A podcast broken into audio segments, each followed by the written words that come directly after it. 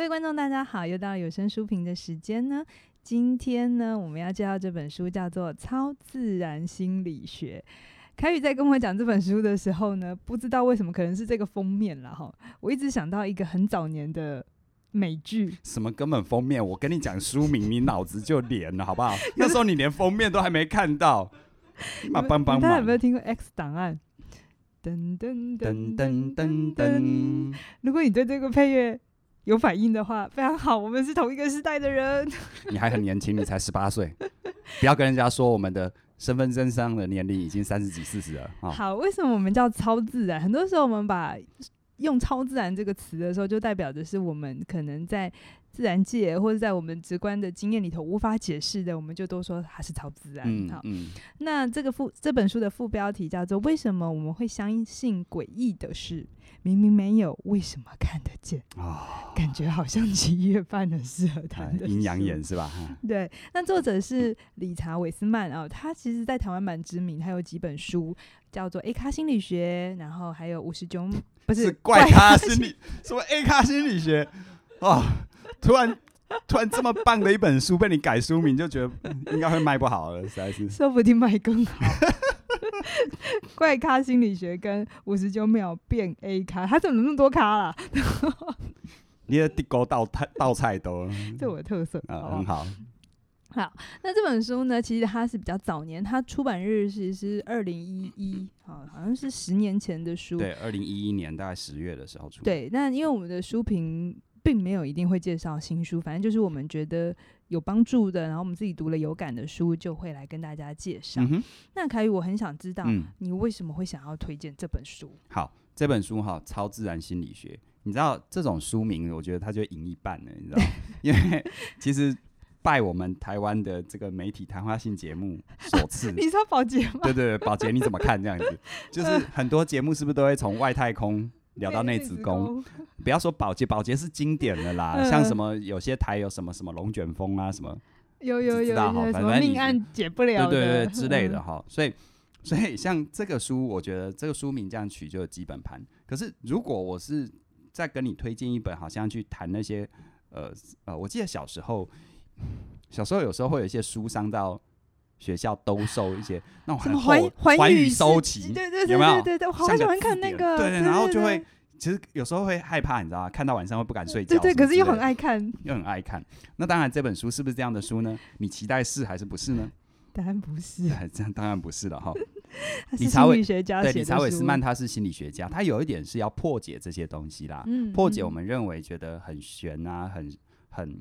很不可思议的东西，它其实背后都有一些心理机制、心理机制，或者用科学的角度可以去理解或可以去说明的部分。嗯，那当然，像这种破解版的书，我自己当初，我我我我先说哈，我在读这本书的过程当中，如果你是我长期听众，你会，如果你也有读这本书，你会发现有很多内容啊，比如说很多研究跟实验，我是在里面读到，然后跟大家做分享。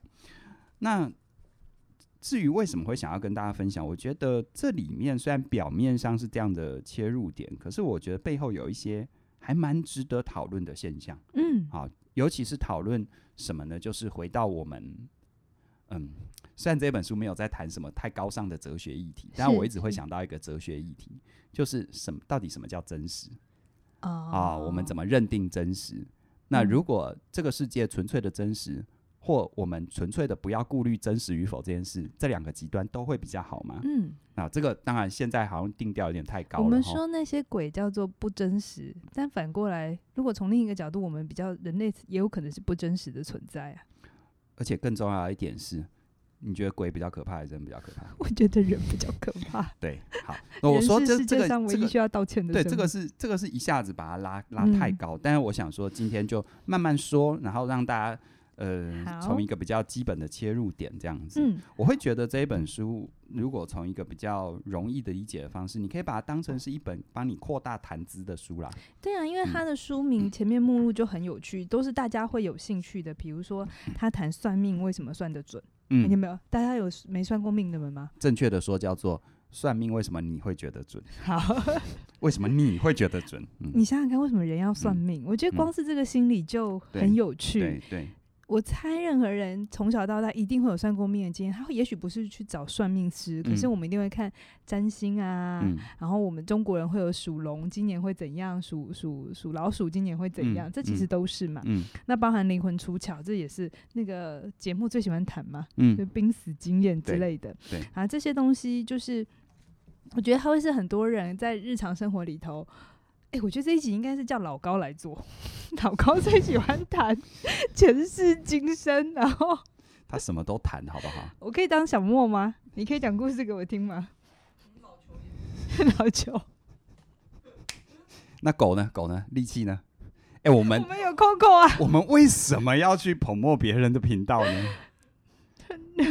好啦，其实你讲的老高也对啦。就是其实有时候大家看老高的频道，是不是也是帮自己增加一点谈资？对对对对，对、啊。所以从比较轻松的角度来看，他帮你增加谈资。那你到底要不要让我讲怎么样 增加谈资？叫做增加谈资？什么叫增加？你要讲我？对，我觉得你今天今天聊得很开，从 X 档案就是一直走你的 bit 你知道吗？啊，不太管我自己花时间写的这才符合作者的特性。他就是一个不按牌理出牌的心理学家。你每一本书都这样好不好？你以为只有这一本书你这样搞吗？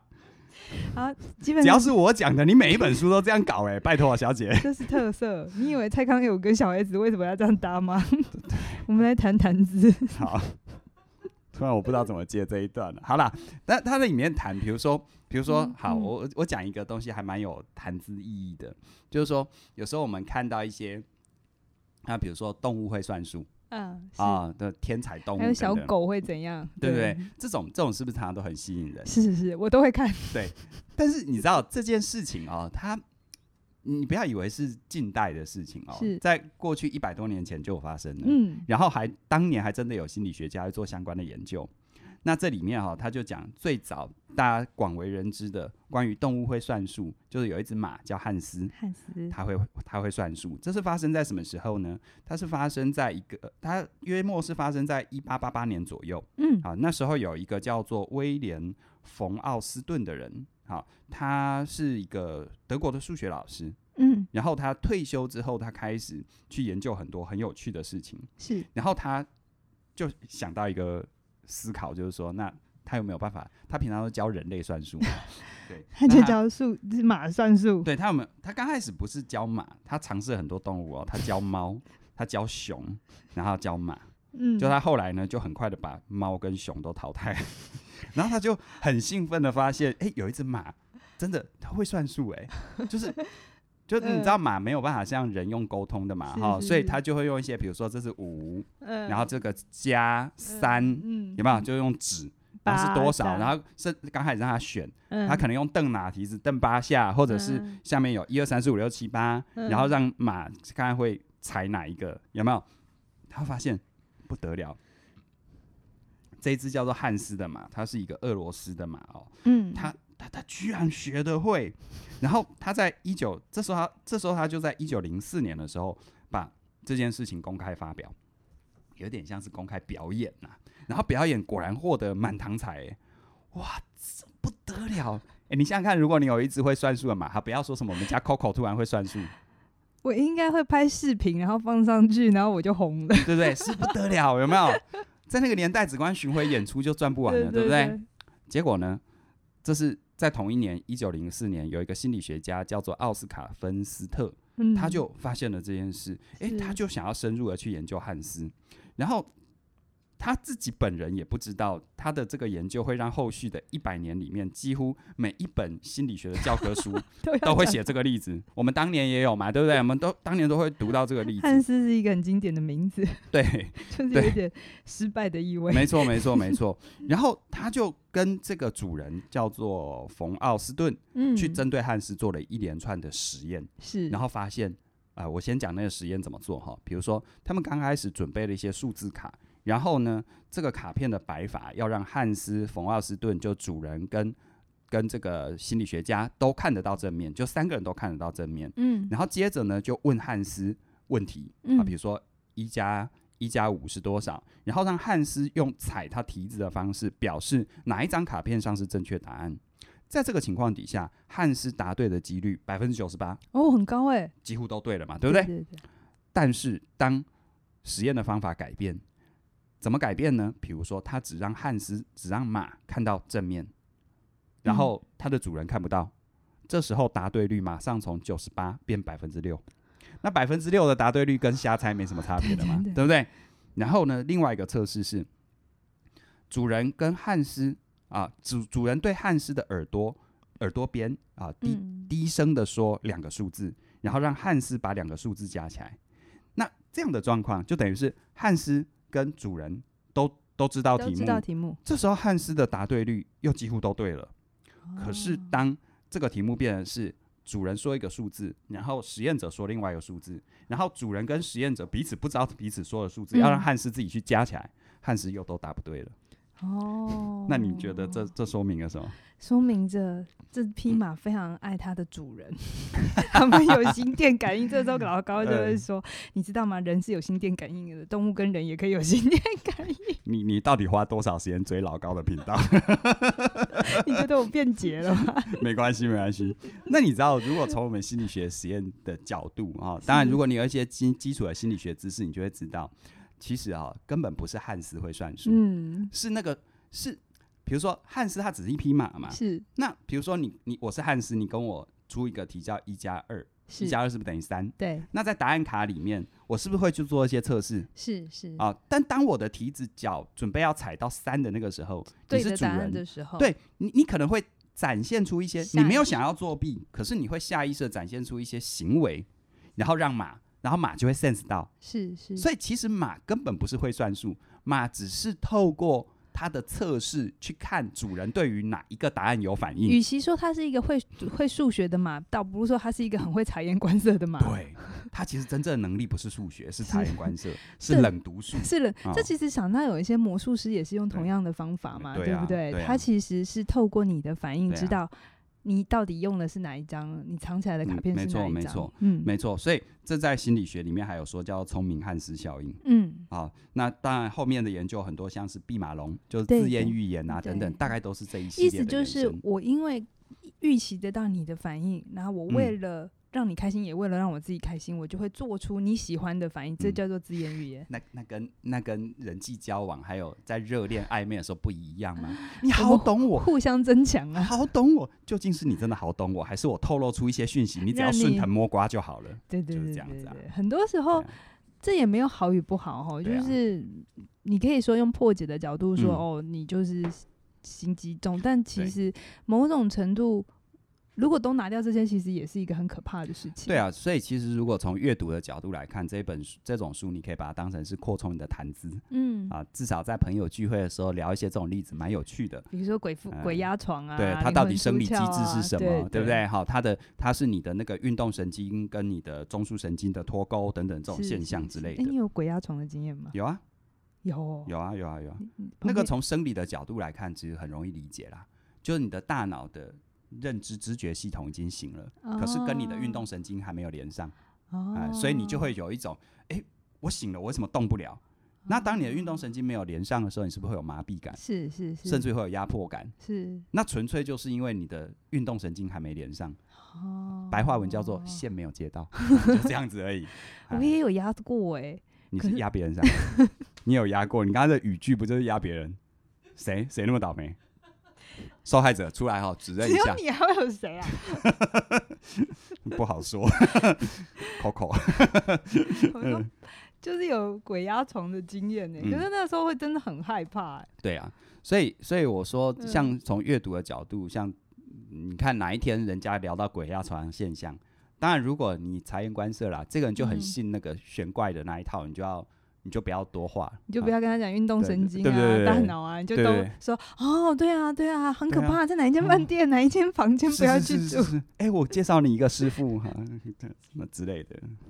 好，好啦，但是从就是，所以如果从从纯粹阅读的角度，我觉得这本书的可读性在这里。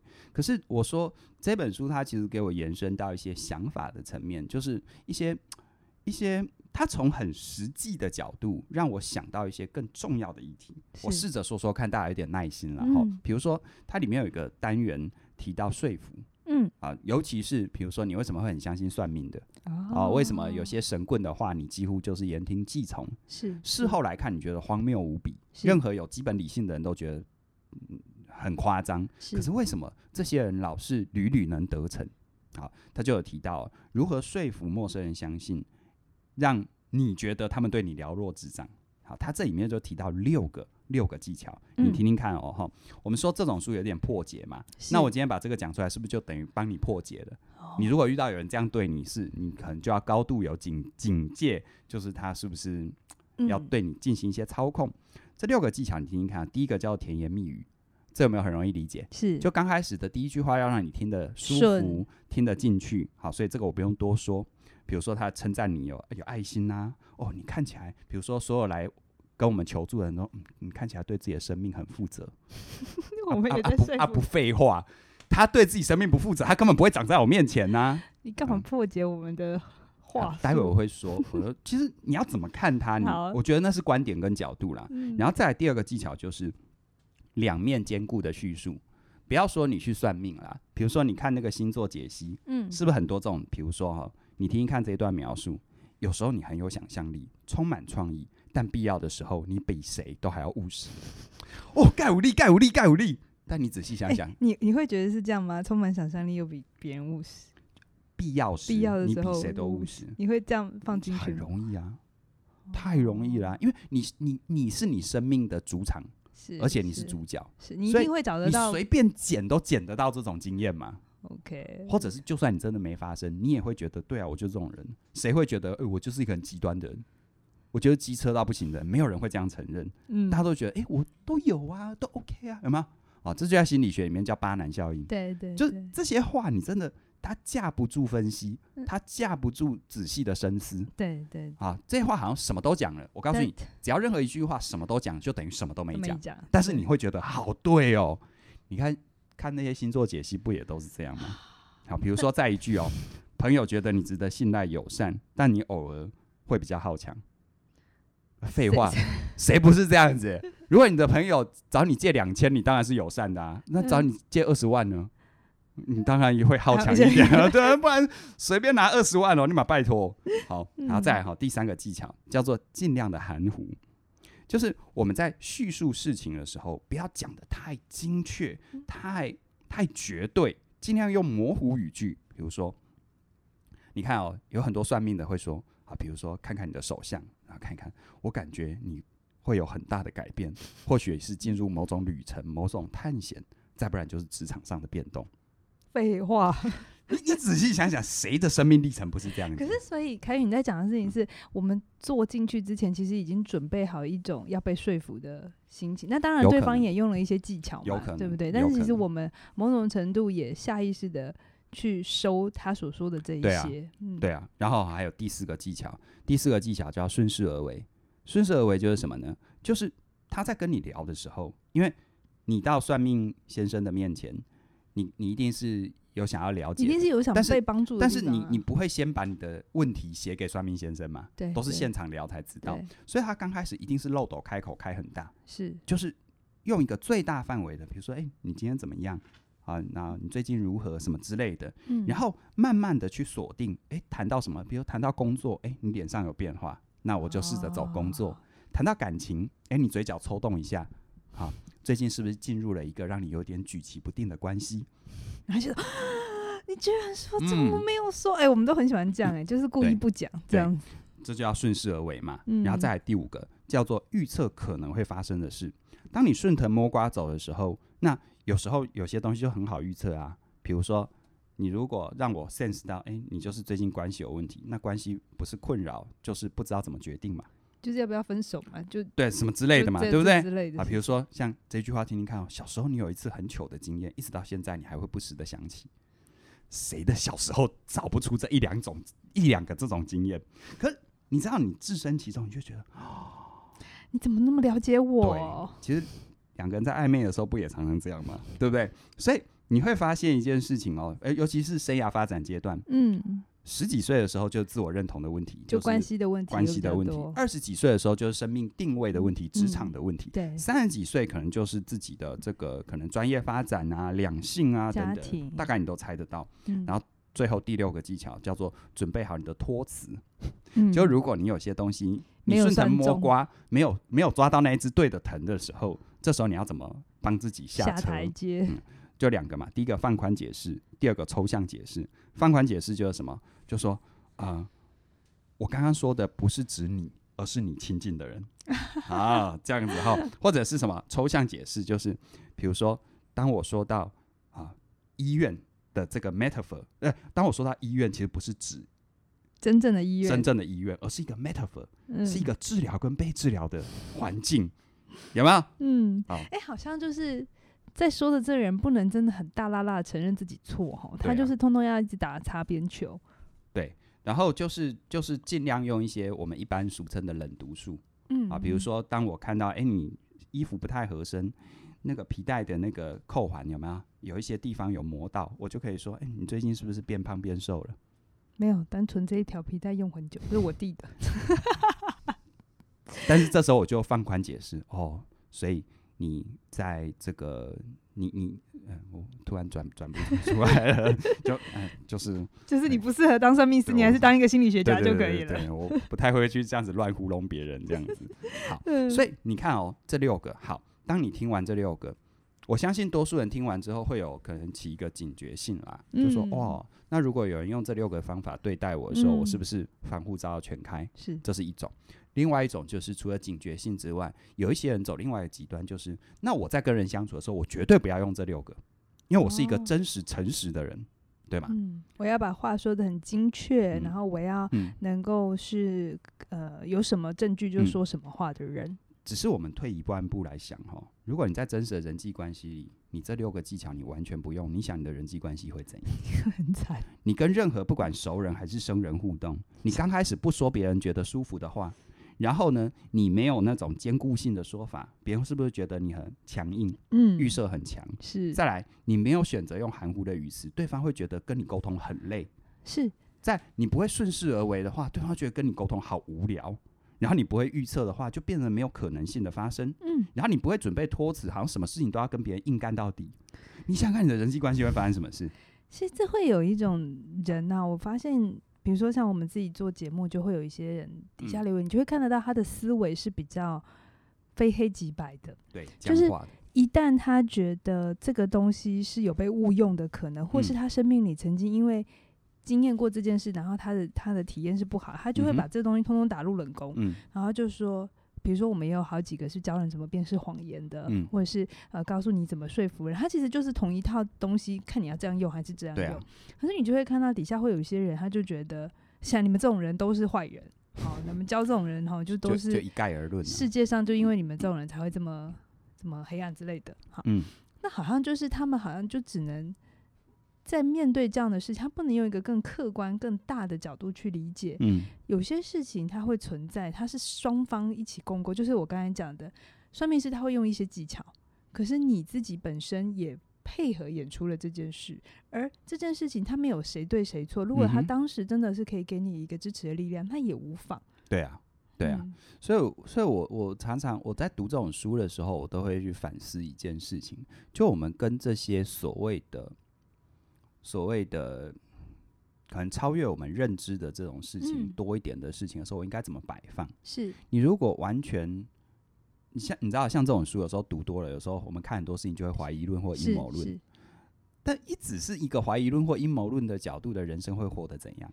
然后再换另外一个角度来看，如果你因为觉得哦神棍会这样说服别人，而你的人际关系里你就没有这些的所谓的容许，没有这些所谓的技巧。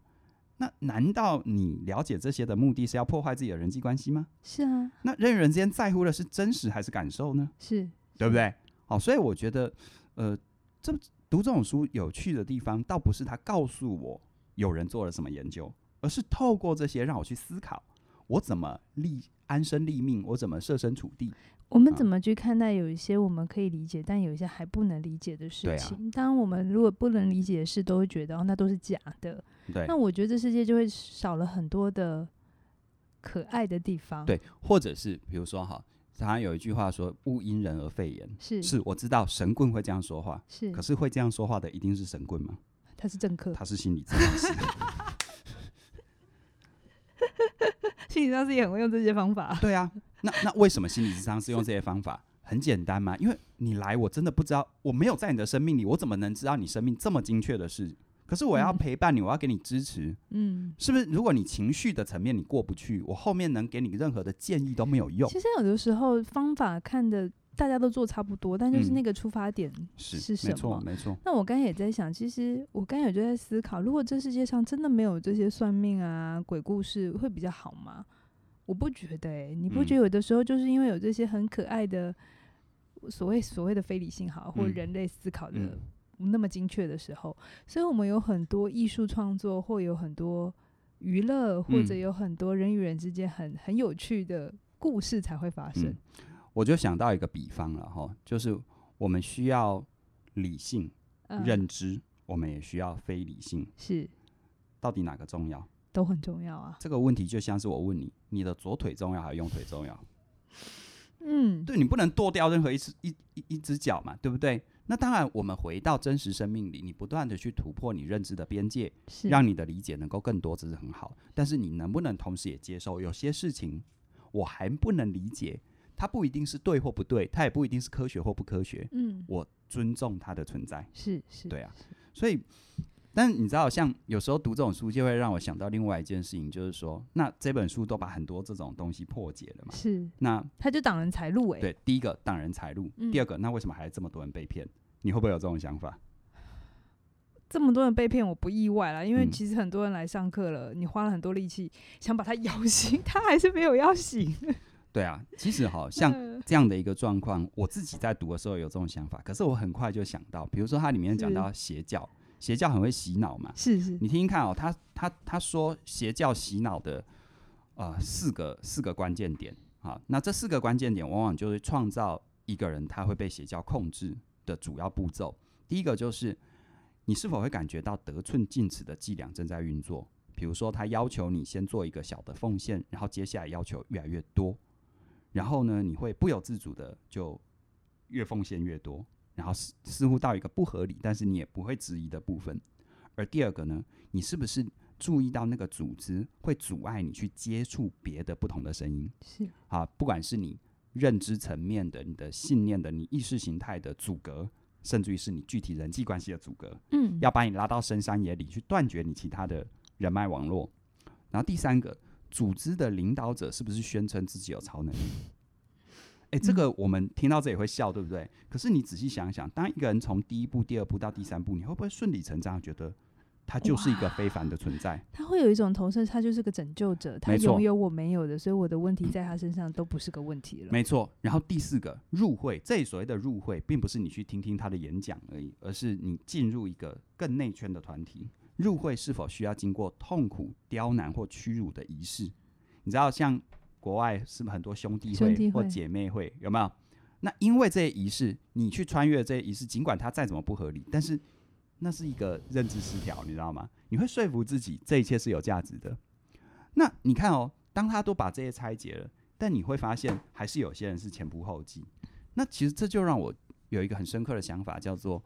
其实也不需要太担心这种书什么挡人财路等等的，不用啊，因为你永远交不醒装睡的人呢、啊。我觉得那个东西是他有需求，就像最近有一部纪录片，片名好像叫《回家》吧，嗯，他就在谈前两年彰化有一个蛮经典的案例，就是邪教，就是他有一一个小孩青少年，然后后来什么日月民工，对对对，我记得我记得，然后去做那个深入的、嗯、呃采访，嗯。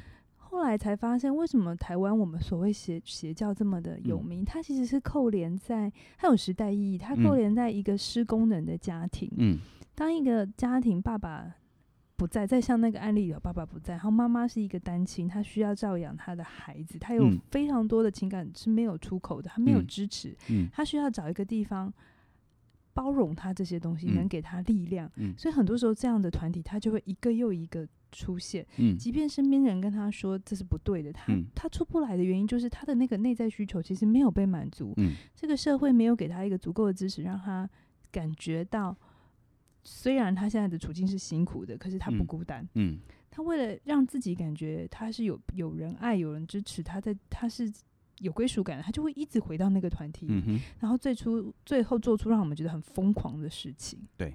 对。对，没错。嗯，所以所以你你是主持人，好，你讲完一段，你要接个东西让我能接，好不好？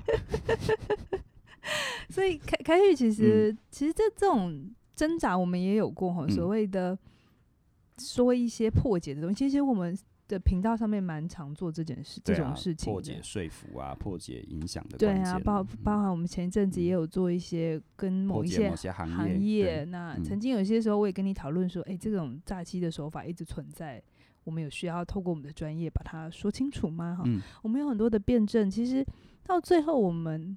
大部分都会选择还是谈，嗯，但是我们切入的角度没有说你一定不可以或一定可以，嗯嗯、因为那我们就又陷入了另一种说服了，另外另外一种强制啊。对，嗯、我们就是提供一个角度给你。那同样的，像这样的书，嗯，你可以来看，但是我觉得好像凯宇你在透过这本书在提醒我们，它不是只是破解或不破解这种事情，超自然是存在或不存在，嗯、它好像是更高的一个位置去看待这个生命。对。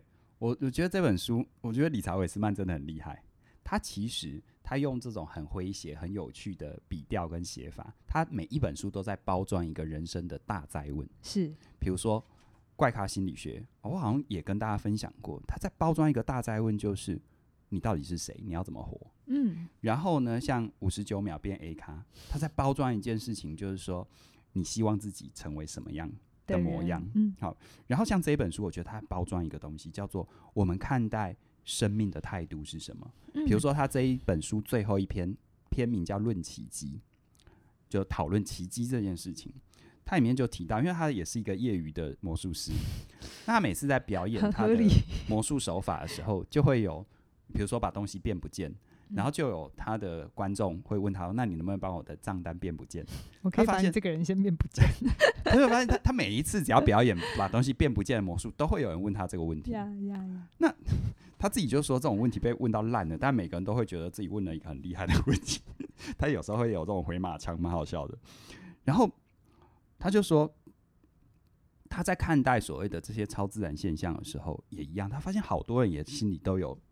都有这种矛盾，是什么矛盾呢？就是，嗯、呃，就是你既想要超自然现象被破解，可是你当你意识到原来这世界上没有所谓的超自然现象，很沮丧的，其实是很沮丧，就若有所思，你知道吗？都非常失望，因为他们的反应通常是因为这些人觉得缺乏超自然现象的世界没有那么的精彩。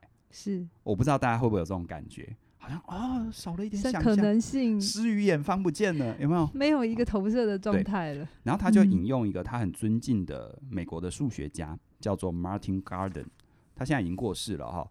那在他晚年的时候，就有因为数学家嘛，而且又是一个科普作家，就有记者问他关于奇迹啊，就超自然现象，他是怎么看的？然后 Garden 他就说一个很，他就邀请大家做一个思考实验，他说。你想象一下哦，如果有人发现一条葡萄酒的河流，或者是想出让某个东西能够漂浮在半空中的方法，如果真能实现这件事，你会花多少钱去见证这个奇迹？嗯，那很多人说，哇，那这难得嘛，我就只要我能付的，我一定付出代价等等的。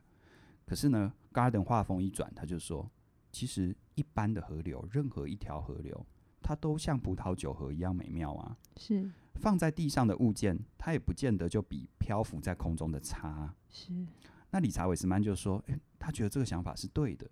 他觉得科学实证超自然现象的不存在，就认为世界没那么精彩。这是因为我们没有看清日常生活里发生的非凡事件。那些日常生活的非凡事件都是真的，不像是那些自称能够和幽灵对话、能够通灵或者能够用念力移动物体的这些，其实都是假的。”是是，这让我想到一部电影叫《王牌天神》。嗯，啊，《王牌天神》大家可能看过，摩根·费里曼跟那个呃凯呃金金凯瑞金凯瑞演的。里面有一段对话就，就就我觉得很发人深省。就摩根·费里曼他演上帝嘛，他就跟金凯瑞说，很多人以为把河流分开来什么，这叫做对，这叫做奇迹。嗯，但在在上帝认为，一个单亲的妈妈辛苦的把他孩子拉拔长大，让他们从大学毕业，这才是真正的奇迹。我觉得奇迹很多时候我们都会想象的是低概率事件，嗯，就是啊，他、呃、刀子可以我自己弯掉啊，或者是中特中中中特奖啊，嗯、这都行。然后救不活，医生说救不活，嗯、下一秒救活，嗯、这叫做奇迹。嗯，这种低概率事件，某种程度它其实就反映在我们的内在，会觉得对于日常生活，嗯，定期出现。然后反复出现的一切都视为理所当然，嗯，嗯，我们就会感觉到这些没什么，嗯、那种没发生过的、很少发生的才叫好的。嗯，可是凯宇，你刚才在讲的事情是，当我们每天早上醒来还能呼吸，其实就是一份奇迹了。是啊，我会觉得、欸、这不是理所当然的事情、欸，哎、嗯，有些人真的就没有醒来的。我会觉得有时候我们面对生活或面对生命里面很多状况，我们会被骗哦。其实是因为我们不想面对真实，是并不是别人的骗术太高明，是是。所以我觉得这本书它透过它它它蛮会包装的，它透过超自然心理学这样的书名啊，然后透过这里面的一些它有趣的写法等等。可是我觉得它最后让我，你知道，我觉得阅读最快乐的事情是你合上书那一刻，把它放在你的胸口，你会想到什么？有没有？啊，有些是眼倦叹息，那个叹息不一定是负面情绪，它有时候是一种更深的体会。嗯，就是有一些我们常常会对于那些所谓的奇迹、低概率事件有投予很高的专关注，可是我们却很忽略那些可能你每天、你每天、每天跟你一起睡觉或跟你一起起床的人，是好，你每天会相遇的一切，嗯包含你出门，你确定几点几分公车会到。对啊，其实这是奇迹耶。这其实是对古古人来讲的话。对，当我们忽略了这些的时候，你有发现，也难怪你会被骗。嗯，对不对？你没有踩在地上好好的活着，难怪有人只要告诉你它会飞，你就会相信他。所以，对啊，可以。这本书其实是真正的身心灵的书。对，对我蛮喜欢介绍这种书，这也是为什么它出版到现在已经快十年，还是一直。我还是会，我还是会跟大家分享。有没有在刷？我不不太有把握了。它是漫游者出版的，我不太有把握。嗯，maybe 如果你真的有兴趣，你可以去图书馆借，或者去二手书看看。那我们其实很多时候我们在选书。或我们想分享书，很多时候是把我们所相信。我想凯宇，你今天在讲，透过一个很漂亮的包装，可是你在讲的事情是我们怎么看待日常生活里头的自然现象。透过聊超自然，其实回来我们现在来看，更多自然现象，它也许不是那么自然哦。对，也许是你把它小看了。对，当你懂得去欣赏生活里的每一件大大小小的事情，我常说，生命里没有小事。嗯。所有的事件，你会这么选择，都有一定的背景脉络，嗯、只是我们常常都太理所当然了。没错。那有机会，我们停下来看看书，然后想一想啊，你可以把它当谈谈资，好笑好笑的看过，但你也可以想一想，诶、欸，这些东西为什么存在？嗯、即便有人把它写出来，它还是存在，那它存在的意义是什么？嗯哼。OK，好，那我们今天的介绍就到这边，期待我们未来继续推出更多更精彩的内容。拜拜。拜拜。